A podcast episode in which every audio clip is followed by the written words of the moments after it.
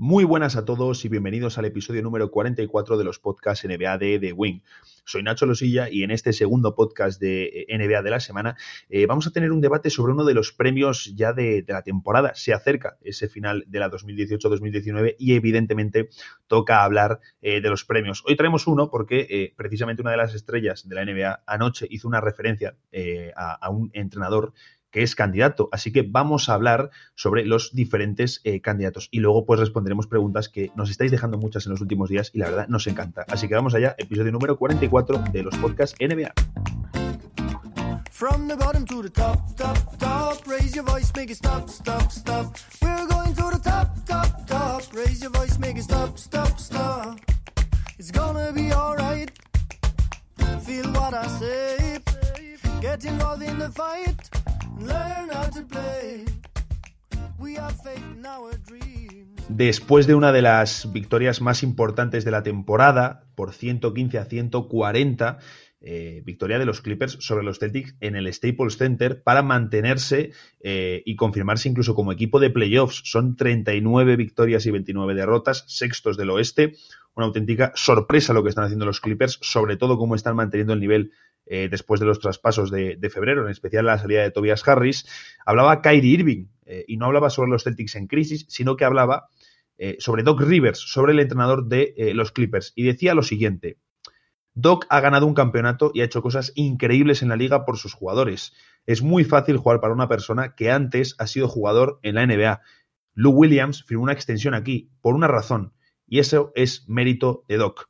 Lo primero que me viene a la mente es si esto es una posible pullita eh, a Doc, eh, perdón, a Brad Stevens, porque eh, Doc Rivers tiene una carrera más que decente en la NBA de 13 temporadas, mientras que Brad Stevens, que esta temporada está recibiendo más críticas de lo habitual, pues se quedó en NCAA jugando en DePau y si no suena a esa universidad, pues es porque no era de gran nivel.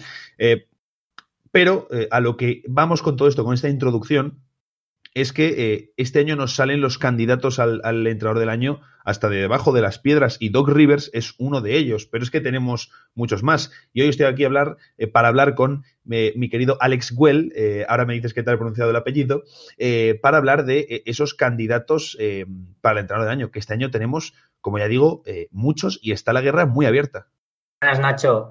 bueno, lo del apellido, dejemos aparte, casi llegas, pero no ha llegado a, ser catalán. Pero bien, bien intentado.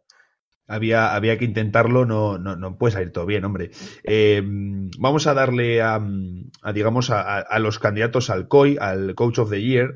Eh, tenemos un artículo, por cierto, maravilloso de Javier Cañete en la web en el que analiza eh, a los principales eh, entrenadores para este año, el entrenador NBA y su influencia hoy en día, en el que pues analiza eh, el caso de los, de los favoritos. Y hoy que venimos a hacer aquí, pues un debate. Vamos a debatir un poquito y vamos a hablar sobre ellos. Como ya os digo, como ya tenemos esa pieza de análisis, no vamos a meternos tanto en detalle sobre los entrenadores y sus situaciones particulares, sí que vamos a hablar un poquito sobre ellos. Y si queréis conocer más en detalle sus situaciones, pues tenéis ahí el artículo del amigo Cañete, que como os digo es muy reciente.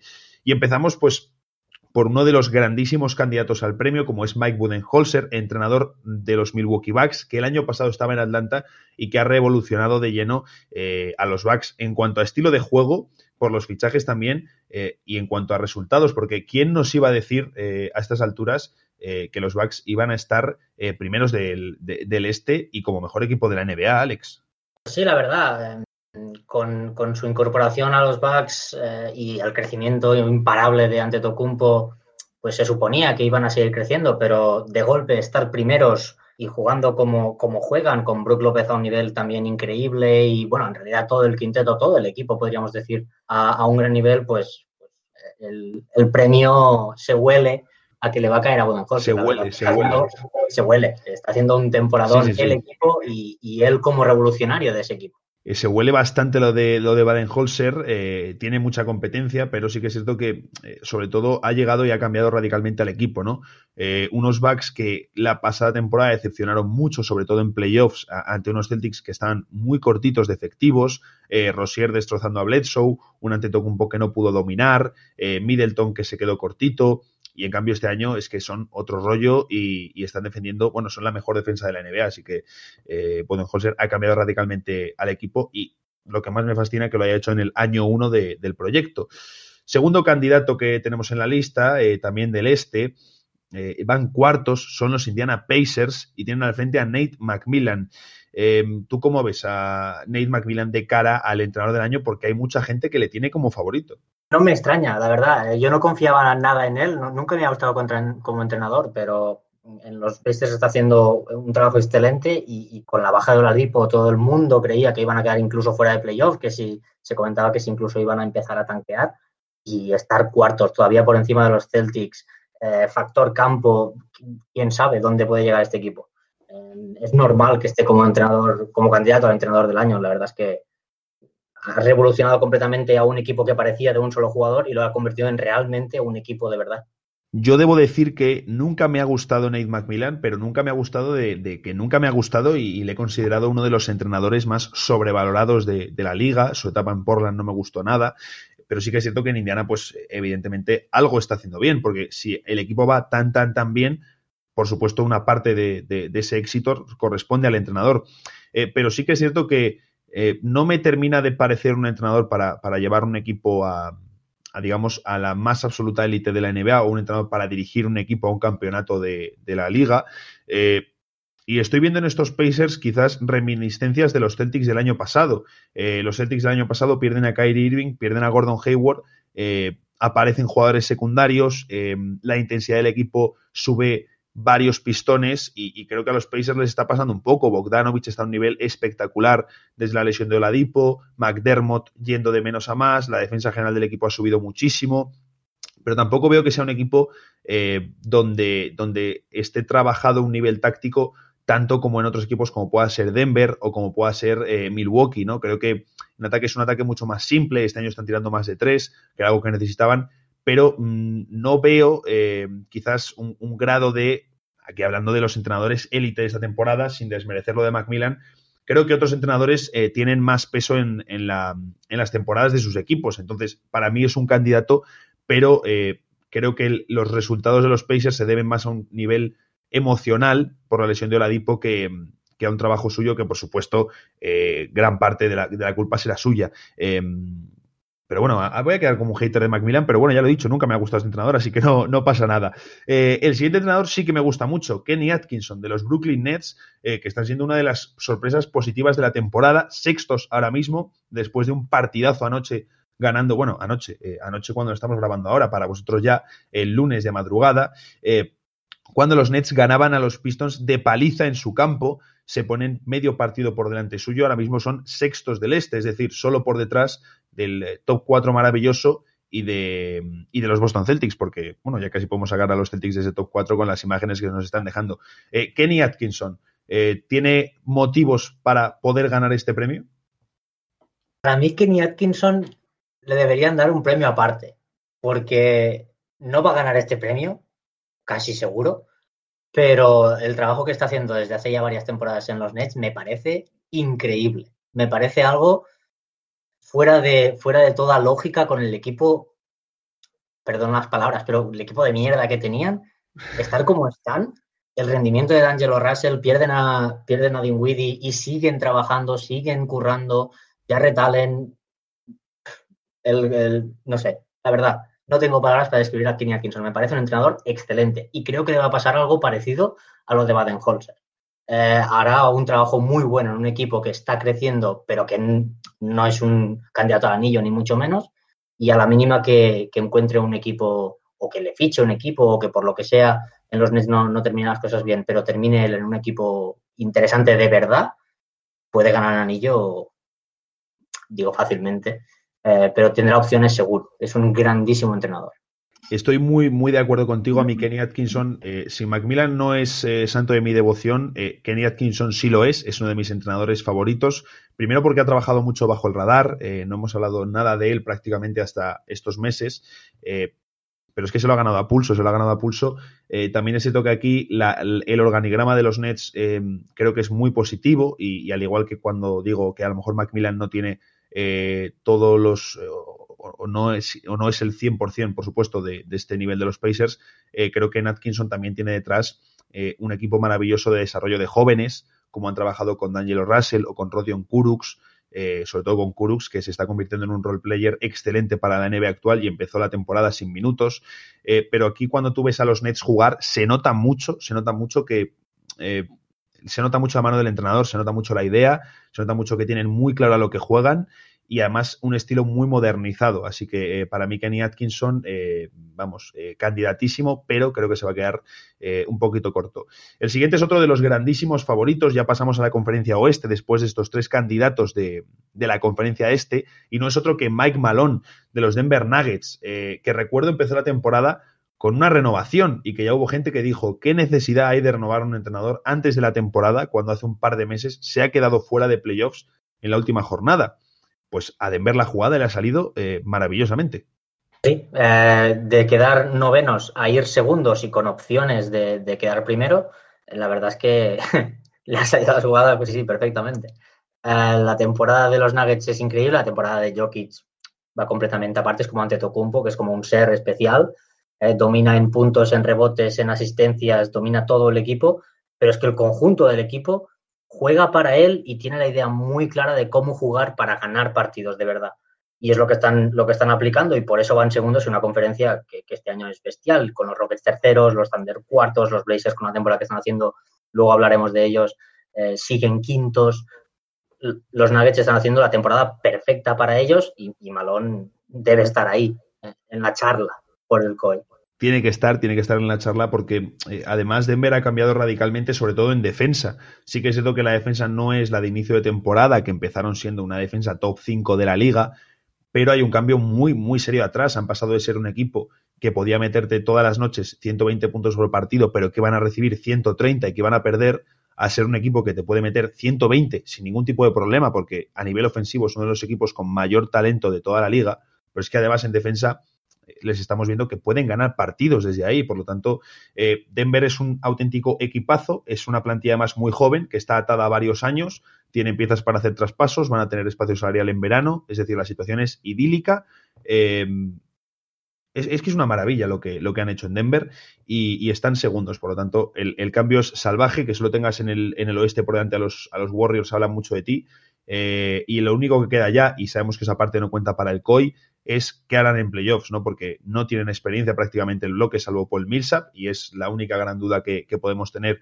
Pero pasar de quedarte fuera en los playoffs del, del oeste eh, a ser top 4 eh, seguro, porque van a estar en el top 4, salvo que se peguen una leche importante en lo que queda de temporada, pues habla muy bien de, de, los Nuggets. Y tocamos el último gran candidato que tenemos en esta lista de cinco candidatos, como es, pues, evidentemente Doc Rivers. Si ha hablado Kyrie Irving de él, pues no vamos a dejarle nosotros fuera. Eh, y es que lo que decía al principio del podcast, cuando hablaba de las declaraciones de Kyrie, los Clippers son sextos, 39-29, y han hecho una reconstrucción de libro. Ahí hay que darle créditos a Jerry West, pero eh, el año pasado todavía estaba Blake Griffin en la plantilla, un año después sin Blake Griffin, sin Chris Paul, sin DeAndre Jordan, con un roster totalmente diferente, los Clippers eh, es que están en playoffs. Y, el año, y, es que antes de empezar la temporada, cuando estaba Tobias Harris y tenían mejor equipo, nadie daba un duro por ellos en playoffs y ahí están.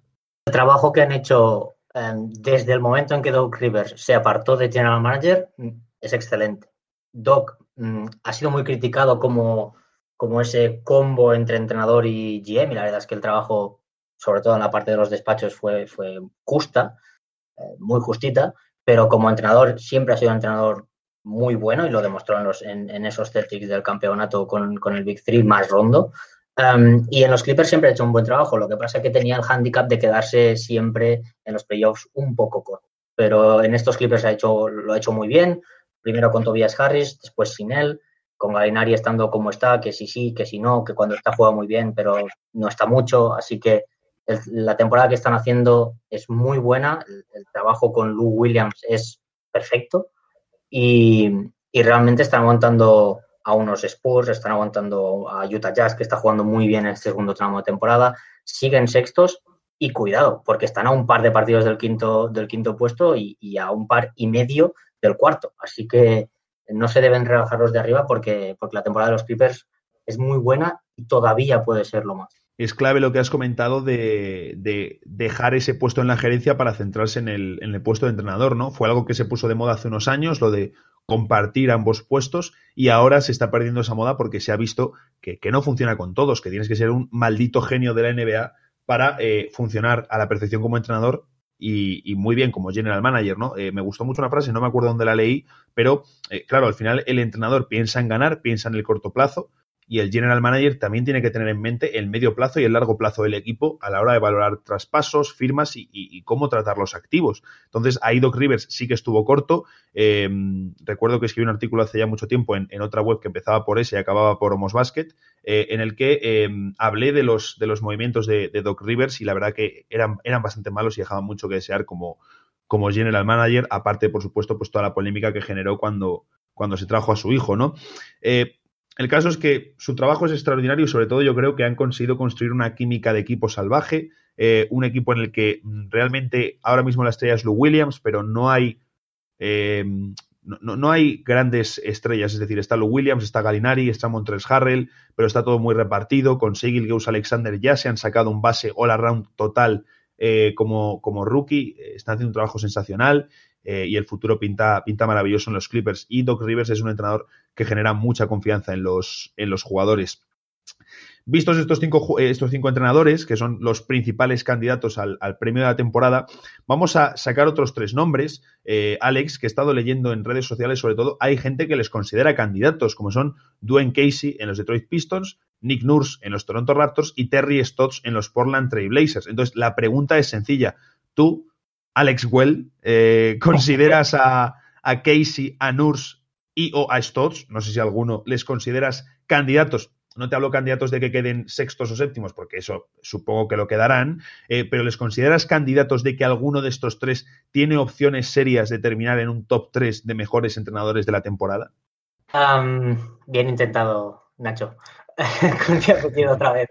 Eh, les consideraré candidatos y al final tengo que seguir un poco las reglas que sigue la NBA dependiendo de las victorias. Es decir, el único que realmente de los tres me lo parece es Nick Nurse, porque lo hablábamos con Holzer en su año uno en los Bucks, pues estamos hablando de lo mismo con Nurse en los Raptors, aunque tiene a Kawhi Leonard, que es un factor bastante interesante, pero sería el único que le, que le consideraría yo de entrada. El, el, problema o lo que pasa, lo que ocurre es que, por ejemplo, con Stotts, Estamos hablando de que los Blazers están quintos ahora mismo, en el momento en que estamos grabando, pero con un par de victorias más se pueden colocar, es victorias más, se pueden colocar eh, terceros, cuartos, incluso podrían llegar a ser segundos, y eso evidentemente le colocaría, le colocaría automáticamente en, las quinielas para, el COI. ¿no? Por tanto, lo mismo ocurre con, con, con, Casey en Detroit, están séptimos ahora, pero pueden ser sextos, sextos para lo que vienen siendo los pistos últimamente es una posición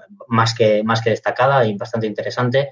Aún así, no creo que, lo, que, fuera a ganar el premio, pero podría estar ahí en, la charla. Pero um, lo que te digo, al final dependerá de las victorias, dependerá del tramo final de los últimos 5 o 10 partidos, el sabor de boca que se quede. Realmente ninguno de los tres me parece que deba ganarlo este. Sí, yo estoy un poco en tu, en tu línea y al final eh, de cara a los premios de la NBA siempre es muy importante la narrativa, eh, siempre es muy importante la historia que ofrece el candidato por detrás. Y realmente mm, creo que las historias aquí pues son un poquito escasas. Eh, Nick Nurse ya el año pasado fue muy importante en los Raptors, ya le dieron un papel fundamental para que renovase el ataque del equipo, por lo tanto mm, no creo que, tenga opciones porque además los Bucks están por delante, los Raptors siguen, aunque aunque han cambiado y son mejores que los del año pasado, en temporada regular no nos están ofreciendo una historia muy diferente a la de la temporada pasada.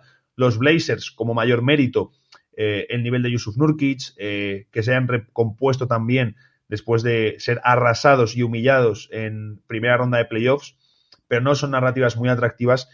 Y la de Casey Pistons quizás me parece la más interesante porque es un equipo que en el deadline se quita a Stanley Johnson, que Creo que se ha demostrado como un jugador que era muy negativo para estos Pistons. Han cambiado la rotación, han perdido a Reggie Bullock, que era titular, han metido a Wayne Ellington, que a priori esta temporada estaba siendo mucho peor que Bullock.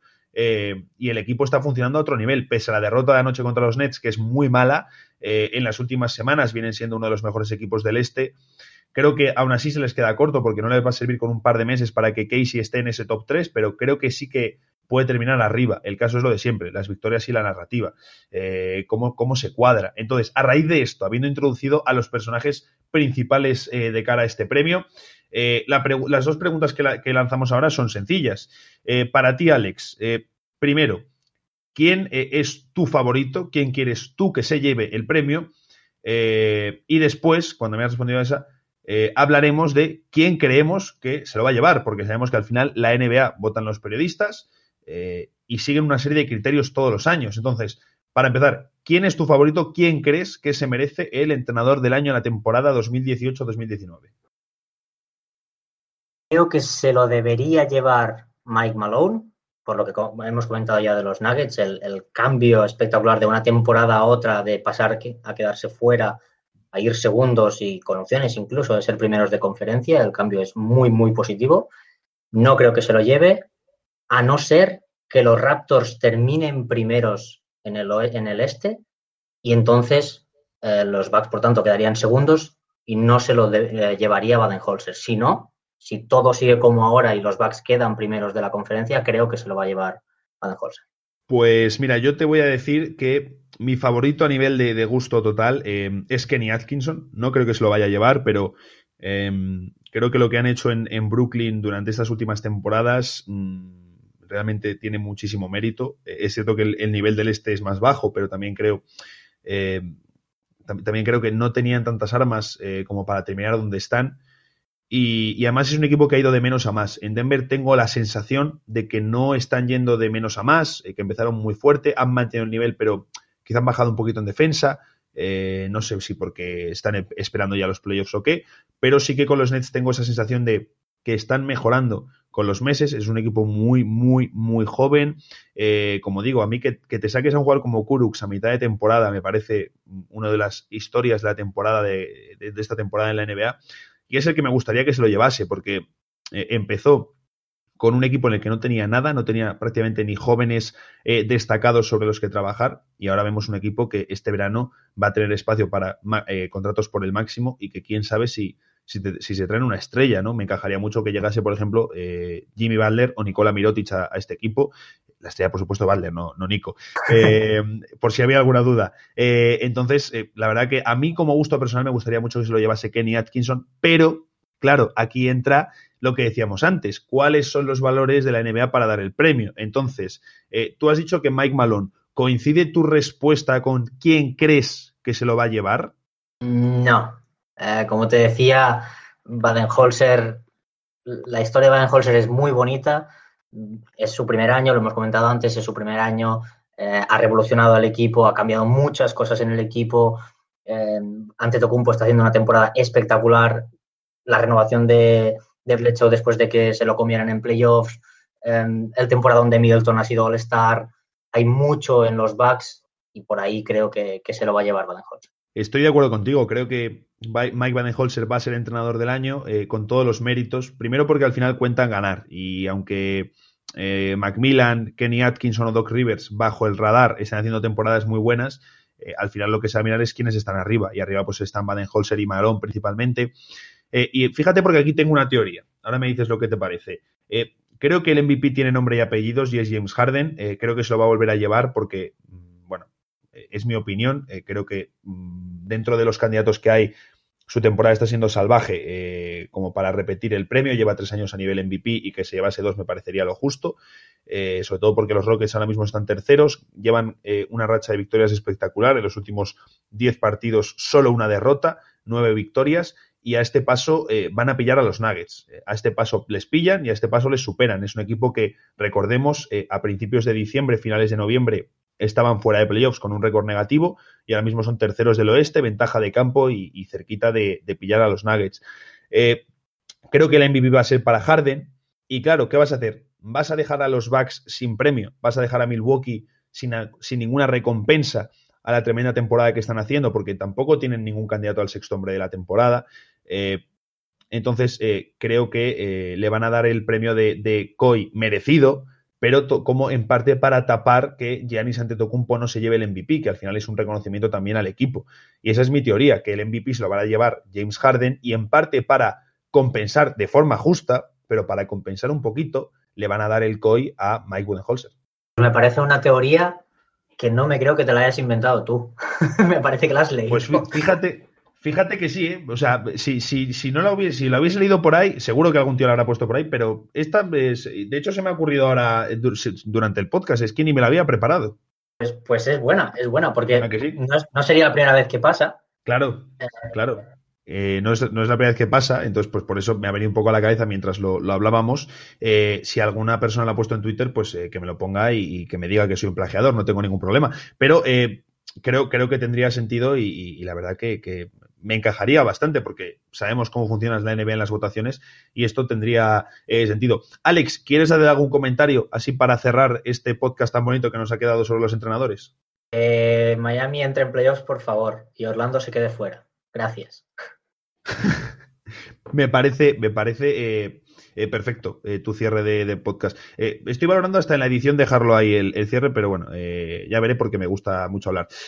bueno, pues tenemos a estos entrenadores a los que hemos valorado como los mejores de la temporada. Luego podemos hacer incluso otro podcast de quiénes creemos que van a ser los despidos del verano, con Luke Walton, por supuesto, al frente, pero Mike Badenholzer, Nate McMillan, Kenny Atkinson, Mike Malone, Doc Rivers, incluso Dwayne Casey, Nick Nurse y Terry Stotts eh, son entrenadores eh, que eh, merecen muchos halagos esta temporada. También voy a decir otro nombre porque si no lo digo, y de hecho seguro que se van a enfadar conmigo, el entrenador pues merece, merece mucho reconocimiento por la temporada que ha hecho su equipo, como son los Sacramento Kings. David, David Jorger, la temporada de los Kings ha sido muy buena, pero se han quedado cortitos al final, no van a entrar en playoffs, temporada muy, muy, muy positiva, pero creo que va a estar muy lejos de esa lista de eh, candidatos. Lo digo para que, sobre todo Jordi, eh, nuestro querido Jordi, nos enfade, Sergio Ochoa, que sé que nos escucha, tampoco luego me saque el cuchillo por Twitter, eh, pero no va a estar en esa lista de candidatos, aunque desde luego la temporada no se puede negar que ha impregnado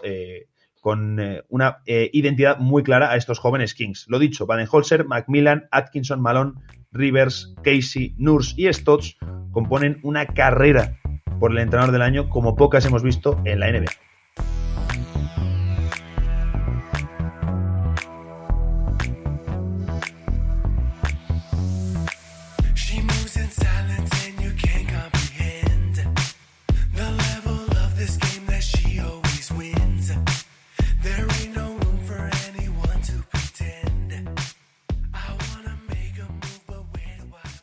Y en la segunda parte del episodio vamos a resolver a más preguntas de las que nos habéis enviado. El otro día dejamos varias sin responder y hoy la verdad que nos habéis enviado bastantes, así que de nuevo se van a quedar eh, varias respuestas sin, sin poder, eh, sin, sin, daros la respuesta. Pero bueno, eh, tarde o temprano responderemos, no os preocupéis. la primera es de Néstor Pellegrín, en Twitter, arroba Néstor Pellegrín, tal cual, que nos pregunta que si creemos que los Wolves deberían traspasar a Andrew Wiggins y reconstruir alrededor de eh, Carl Anthony Towns eh, y nos dice que él cree que sí. Eh, bueno, creo que incluso a los Timberwolves le gustaría hacerlo, pero no van a poder, no van a poder porque realmente quién va a querer llevarse ahora mismo Andrew Wiggins, un jugador que sigue sin demostrar progresión, no, ha, demostrado ser más que un finalizador en ataque y un jugador que defiende a ratos eh, y cuando quiere, eh, y que además no parece tener eh, carácter, no, no, parece tener mucha sangre corriendo por sus venas. de hecho, hay un dato muy, muy malo que esta temporada tiene un 28,5% en tiro en las situaciones clutch, en las situaciones de partidos igualados, como ya sabemos, cinco minutos o menos para el final y cinco puntos o menos de diferencia con respecto al rival. esta temporada ya ha empezado a cobrar su max contract con 25 millones, la siguiente cobra 27, la siguiente 29 y medio, la siguiente más de 31 y medio y la última, la 2022-2023, eh, por encima de los 33 millones y medio de dólares. Creo eh, que Minnesota, eh, pues ahí lo, que ocurre es que la situación en la que estás es que te obligan prácticamente a, renovar a este tipo de jugadores. Minnesota le ha renovado por un contrato muy alto cuando no habíamos demostrado en ningún momento ni, un ápice de, ser futuro All-Star eh, y posiblemente puede que termine siendo uno de los peores contratos de, la liga porque es un jugador que no muestra progresión, empezó muy fuerte en la liga, eh, recordemos que fue rookie del año, pero no ha mostrado, no ha mostrado progresión y, estoy seguro que a ellos mismos les encantaría, les encantaría moverlo. Eh, incluso puede que en otro equipo lo hiciese mejor, pero mm, no creo que de primeras ningún equipo quiera llevarse un jugador con este contrato, porque es asumir que prácticamente el casi 30% de tu espacio salarial se va a ir a este jugador durante las próximas temporadas y no es un jugador que esté demostrando merecer ni de lejos este, este contrato, aunque por actitudes, eh, perdón, por, sí, por actitudes pueda eh, ser excelente, eh, le falta actitud y creo que ese es su, gran problema. ¿no? la segunda pregunta nos la envía Ariel Baratucci en Twitter, Baratucciari, sobre los Phoenix Suns y nos dice que cómo veo a Jamorant en los Suns compartiendo la bola con Devin Booker. podría haber química y que si hay chances de ver a Julius Randle o a un Tobias Harris en Phoenix en la agencia libre. respecto a Jamorant, no tengo tan claro que vaya a ser el base elegido por Phoenix, por lo que se está comentando parece que le darían prioridad a elegir un base en la agencia libre. Creo que quieren un perfil más hecho como Terry Rosiero o Malcolm Brogdon. Y no descartaría que fuese una porción Williamson en el draft. Eh, hay opciones y la verdad que encajaría al lado de, de Andre Ayton y, daría un plus defensivo. No tenemos un, eh, digamos, un acompañante al lado de Ayton todavía establecido como titular. Ahora está jugando Dragon Bender de, de cuatro titular al lado de Kelly Ubre como alero.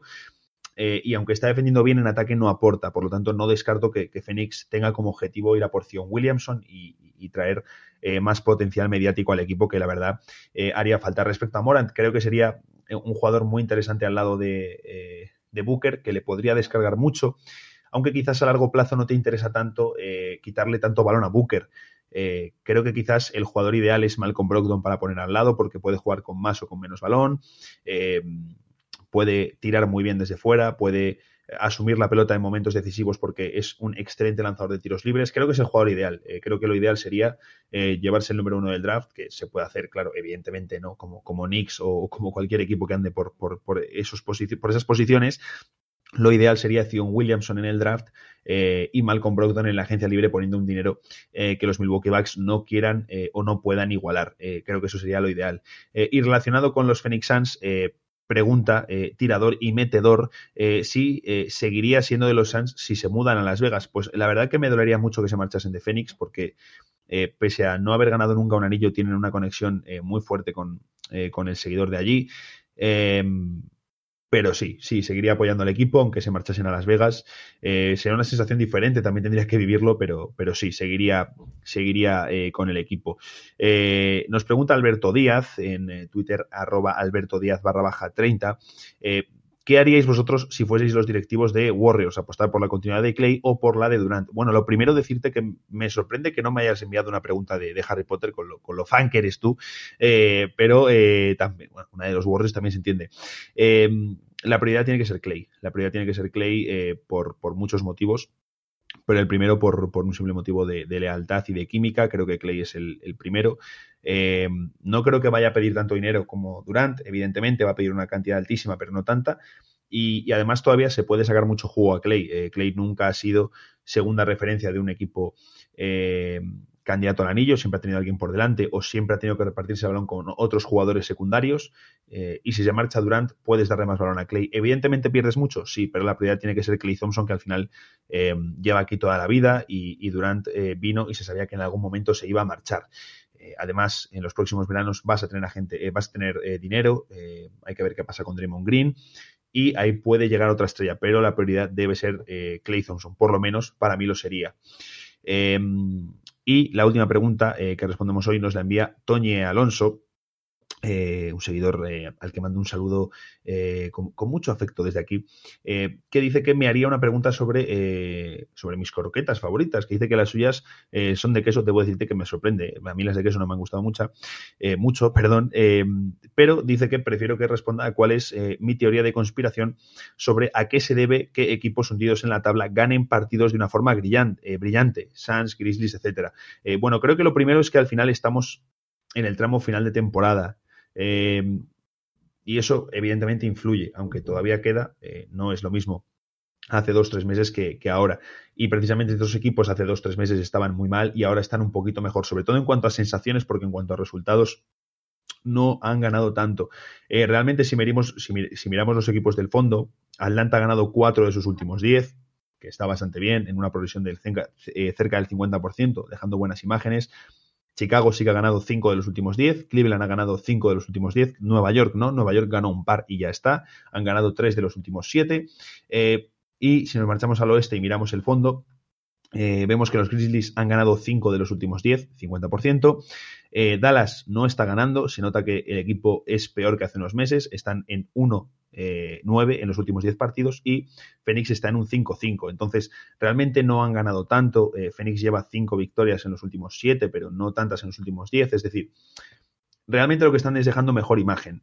Eh, creo que primero se debe a que, como te digo, es final de temporada, tramo final de temporada.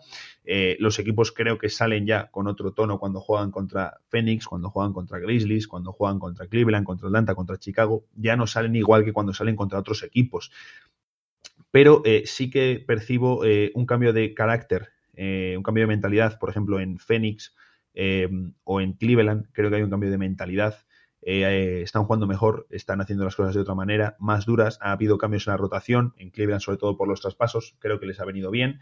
Eh, Memphis es que es prácticamente otro equipo. Eh, Balanchunas y Avery Brandy, por ejemplo, están a un gran nivel y les están dando mucho.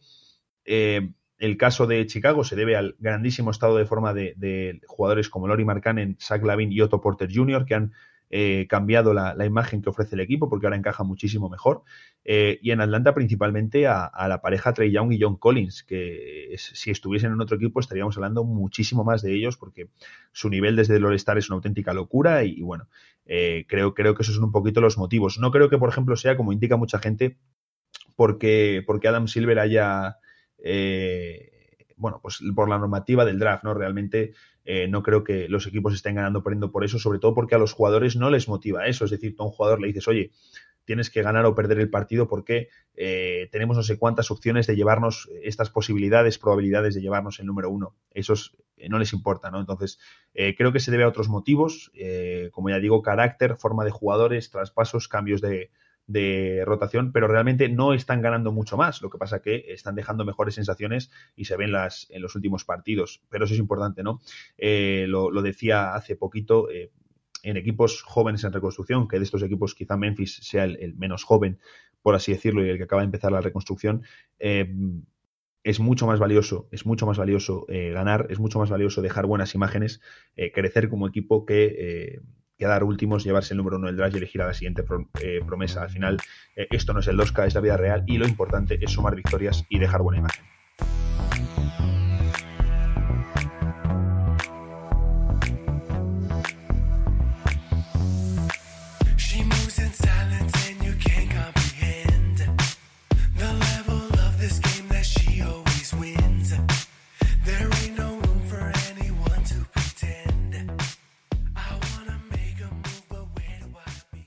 Y hasta aquí llega el episodio número 44 de los podcasts NBA de The Wing. Os recuerdo que nos podéis dejar preguntas en el hashtag The Wing Responde y que pues vamos acumulando preguntas y las vamos respondiendo, como habéis visto, según podemos por tiempo y episodios. Eh, pero nos encanta que nos dejéis preguntas porque últimamente nos estáis dejando muchas, como os decía al principio del episodio. Y lo que os digo siempre, muchísimas gracias por escucharnos, eh, muchísimas gracias por estéis haciendo lo que estáis haciendo, escucharnos y ya la semana que viene, este próximo lunes, volvemos con los podcasts de NBA. Un saludo a todos y adiós. From the bottom to the top, top, top, raise your voice, make it stop, stop, stop. We're going to the top, top, top, raise your voice, make it stop, stop, stop. It's gonna be alright. Feel what I say, get involved in the fight. learn how to play. We are fake now a dream.